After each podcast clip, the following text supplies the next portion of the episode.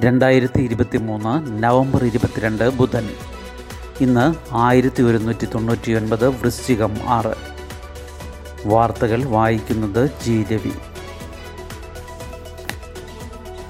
ഗാസയിൽ മധ്യസ്ഥ ചർച്ച വെടിനിർത്തൽ കരാർ അന്തിമഘട്ടത്തിൽ അഭയാർത്ഥി ക്യാമ്പിൽ ഇസ്രായേൽ ബോംബിട്ടു ഇരുപത് പേർ കൊല്ലപ്പെട്ടു. പ്രവർത്തനം നിലച്ച് വടക്കൻ ഗാസയിലെ എല്ലാ ആശുപത്രികളും ഗാസയിൽ ഇസ്രായേൽ ആക്രമണം തുടരുന്നതിനിടെ ഖത്തറിന്റെ മധ്യസ്ഥതയിൽ താൽക്കാലിക വെടിനിർത്തൽ ഉണ്ടാകുമെന്ന സൂചന ശക്തമായി. ഇസ്രായേലുമായി വെടിനിർത്തൽ കരാറിന് അടുത്തെത്തിയതായി ഹമാസ് മേധാവി ഇസ്മായിൽ ഹനിയ പറഞ്ഞു. ബന്ദികളെ മോചിപ്പിച്ചുകൊണ്ടുള്ള താൽക്കാലിക വെടിനിർത്തൽ കരാറിന്റെ അന്തിമഘട്ടത്തിലാണെന്നും ഖത്തർ അധികൃതരും സൂചിപ്പിച്ചു. വെടിനിർത്തൽ ചർച്ച സംബന്ധിച്ച് ഇസ്രായേൽ പൊതുവെ പ്രതികരിക്കാറില്ലെങ്കിലും ധാരണയോടടുക്കുകയാണെന്ന് സർക്കാർ കേന്ദ്രങ്ങളെ ഉദ്ധരിച്ച് അവിടുത്തെ പന്ത്രണ്ട് ടി റിപ്പോർട്ട് ചെയ്തു. ഇതിനിടെ സെൻട്രൽ ഗാസയിലെ നസുറത്ത് അഭയാർത്ഥി ക്യാമ്പിൽ അർദ്ധരാത്രി ഇസ്രായേൽ നടത്തിയ ബോംബാക്രമണത്തിൽ ഇരുപത് പലസ്തീൻകാർ കൊല്ലപ്പെട്ടു. വടക്കൻ ഗാസയിൽ നിന്ന് പലായനം ചെയ്യുന്നവർ ആദ്യമെത്തുന്നത് ഈ ക്യാമ്പിലാണ്.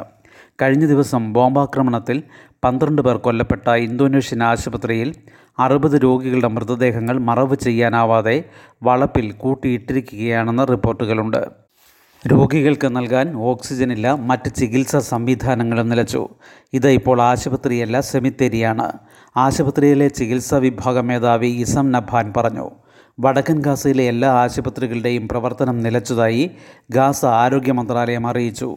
ഈ ആശുപത്രികളിൽ നിന്ന് രോഗികളെ ഒഴിപ്പിക്കൽ തുടങ്ങിയതായി ലോകാരോഗ്യ സംഘടന വ്യക്തമാക്കി. ഇസ്രായേലിന്റെ ആക്രമണത്തിൽ ഇതുവരെ പതിമൂവായിരത്തി മുന്നൂറ് പലസ്തീൻകാർ കൊല്ലപ്പെട്ടു. വെടിനിർത്തൽ സമയപരിധി ഗാസയിലെ മാനുഷിക സഹായ വിതരണം ബന്ദികളുടെയും പലസ്തീൻ തടവുകാരുടെയും മോചനം എന്നിവ കേന്ദ്രീകരിച്ചാണ് ചർച്ച പുരോഗമിക്കുന്നത്. സ്ത്രീകളെയും കുട്ടികളെയും മോചിപ്പിക്കാമെന്ന് ഇരുപക്ഷവും ധാരണയായിട്ടുണ്ട്.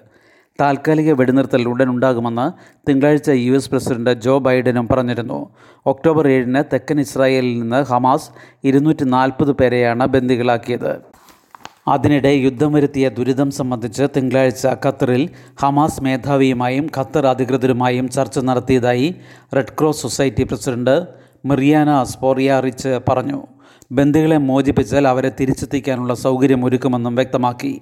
ലെബനൻ അതിർത്തിയിൽ ഇസ്രായേൽ നടത്തിയ മിസൈൽ ആക്രമണത്തിൽ രണ്ട് മാധ്യമ പ്രവർത്തകരടക്കം മൂന്ന് പേർ കൊല്ലപ്പെട്ടു. വടക്കൻ ഗാസയിൽ ഇസ്രായേൽ നടത്തിയ ബോംബാക്രമണത്തിൽ മാധ്യമ പ്രവർത്തകൻ യാസർ ക്വദിഹിന്റെ കുടുംബാംഗങ്ങളിൽ എട്ട് പേർ കൊല്ലപ്പെട്ടു. അറുപത്തി അഞ്ച് ശതമാനം സംവരണം ബീഹാറിൽ വിജ്ഞാപനമായി.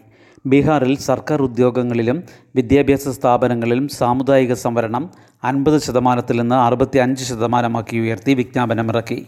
പുറമെ പത്ത് ശതമാനം സാമ്പത്തിക സംവരണം തുടരും.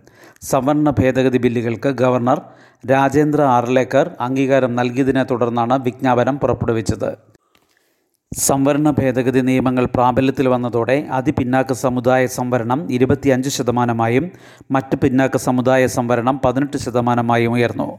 പട്ടികജാതി സംവരണം ഇരുപത് ശതമാനമായും പട്ടികവർഗ സംവരണം രണ്ട് ശതമാനമായും വർദ്ധിച്ചു. ഉക്രൈൻ റഷ്യ യുദ്ധം മരണം പതിനായിരം. റഷ്യൻ ആക്രമണത്തിൽ ഉക്രൈനിൽ പതിനായിരത്തിലേറെ പേർ കൊല്ലപ്പെട്ടതായി ഐക്യരാഷ്ട്ര സംഘടനയുടെ മനുഷ്യാവകാശ വിഭാഗം ഓഫീസ് അറിയിച്ചു. കഴിഞ്ഞ വർഷം ഫെബ്രുവരിയിലാണ് റഷ്യ ഉക്രൈനിൽ ആക്രമണം അഴിച്ചുവിട്ടത്. മ്യാൻമറിലെ ഇന്ത്യക്കാർക്ക് ജാഗ്രതാ നിർദ്ദേശം. സൈന്യവും വിമത ഗ്രൂപ്പുകളുമായുള്ള ഏറ്റുമുട്ടൽ രൂക്ഷമായ പശ്ചാത്തലത്തിൽ മ്യാൻമറിലെ ഇന്ത്യക്കാർക്ക് വിദേശകാര്യ മന്ത്രാലയം ജാഗ്രതാ നിർദ്ദേശം പുറപ്പെടുവിച്ചു. അടിയന്തരമല്ലാത്ത യാത്രകൾ ഒഴിവാക്കാനും പ്രശ്നബാധിത മേഖലകളിൽ പോകാൻ പാടില്ലെന്നും നിർദ്ദേശമുണ്ട്. മ്യാൻമറിലുള്ള ഇന്ത്യക്കാർ എംബസിയിൽ രജിസ്റ്റർ ചെയ്യണമെന്നും അറിയിപ്പിലുണ്ട്. പി വത്സല അന്തരിച്ചു. അന്ത്യം ഇന്നലെ രാത്രി പത്തരയോടെ കോഴിക്കോട്. നെല്ല് എന്ന നോവലിലൂടെ ശ്രദ്ധേയായി കേരള സാഹിത്യ അക്കാദമി മുൻ അധ്യക്ഷ. മലയാള സാഹിത്യത്തിന് പുന്നലിന്റെ പുണ്യം തൂകിയ പ്രിയ കഥാകാരി പി വത്സല അന്തരിച്ചു. ഇന്നലെ രാത്രി പത്തരയോടെ സ്വകാര്യ ആശുപത്രിയിലായിരുന്നു മരണം. സംസ്കാരം പിന്നീട്. കേരള സാഹിത്യ അക്കാദമി മുൻ അധ്യക്ഷയാണ് നോവലിനും സമഗ്ര സംഭാവനയ്ക്കുമുള്ള അക്കാദമി അവാർഡുകൾ നേടിയിട്ടുണ്ട് അക്കാദമിയുടെ വിശിഷ്ടാംഗത്വവും. കാനങ്ങോട്ട് ചന്തുവിന്റെയും എലിപ്പറമ്പത്ത് പത്മാവതിയുടെയും മകളായി ആയിരത്തി തൊള്ളായിരത്തി മുപ്പത്തി ഒൻപത് ഓഗസ്റ്റ് ഇരുപത്തിയെട്ടിന് കോഴിക്കോട് വെള്ളിമാട് കുന്നിൽ ജനിച്ചു. ഹൈസ്കൂൾ പഠനകാലത്ത് വാരികകളിൽ കഥയും കവിതയും എഴുതി തുടങ്ങി.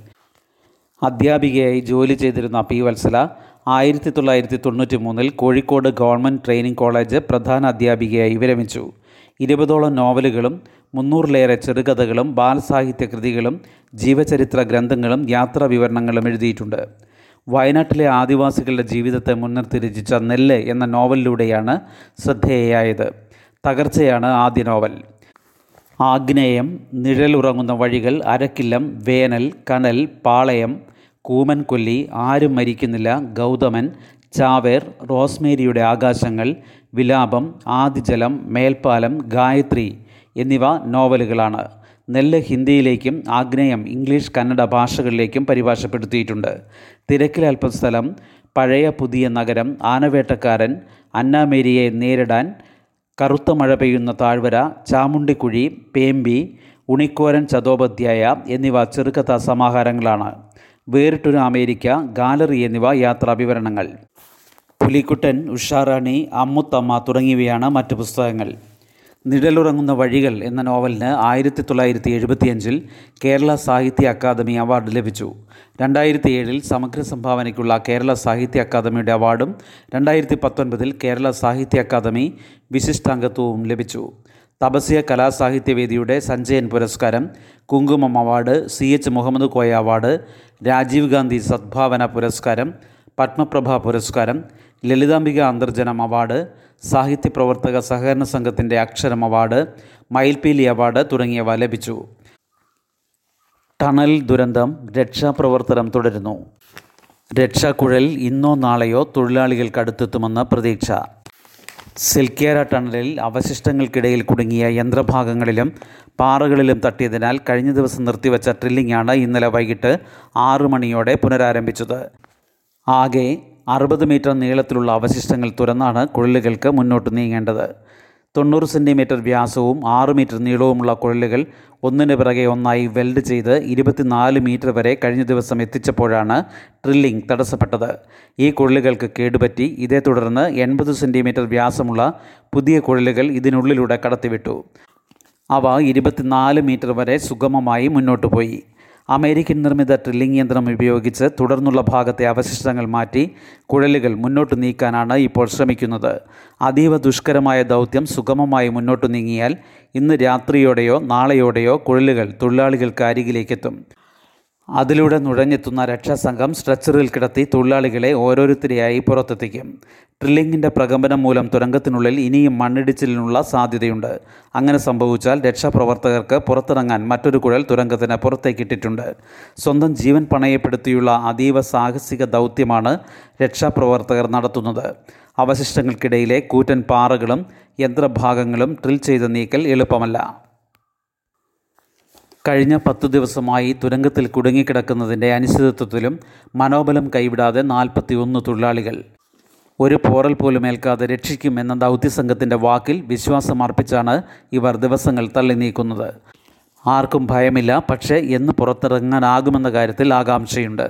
പൈപ്പ് വഴിയാണ് ഇപ്പോഴും സംസാരം. തൊഴിലാളികളുമായി സംസാരിക്കാൻ അവരുടെ കുടുംബാംഗങ്ങളെ എത്തിച്ചിട്ടുണ്ട്. ഇന്റർനെറ്റിനുള്ള വൈഫൈ സംവിധാനം പൈപ്പ് വഴി അകത്തേക്ക് വിടാൻ ശ്രമം തുടരുന്നു. ഇത് വിജയിച്ചാൽ മൊബൈൽ ഫോണുകളും നൽകും.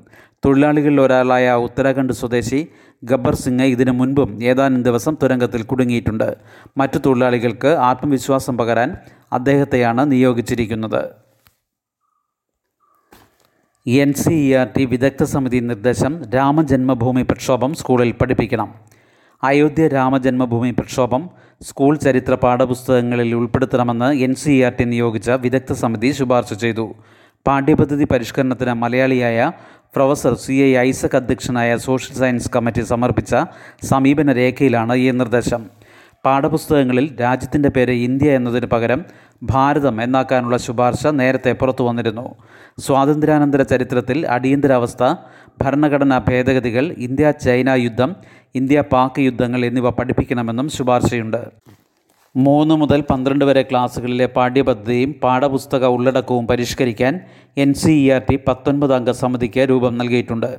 സാമൂഹിക ശാസ്ത്ര പാഠപുസ്തകങ്ങൾ തയ്യാറാക്കാൻ കരിക്കുലർ ഏരിയ ഗ്രൂപ്പിനെ നിയോഗിച്ചിട്ടുണ്ട്. ഈ രണ്ട് സമിതികളിലും ഐസക് അംഗമല്ല. സമീപന രേഖയിലെ ശുപാർശകൾ ഇരു സമിതികളും സ്വീകരിക്കുമോ എന്നും വ്യക്തമല്ല. ശുഭദിനം. നന്ദി.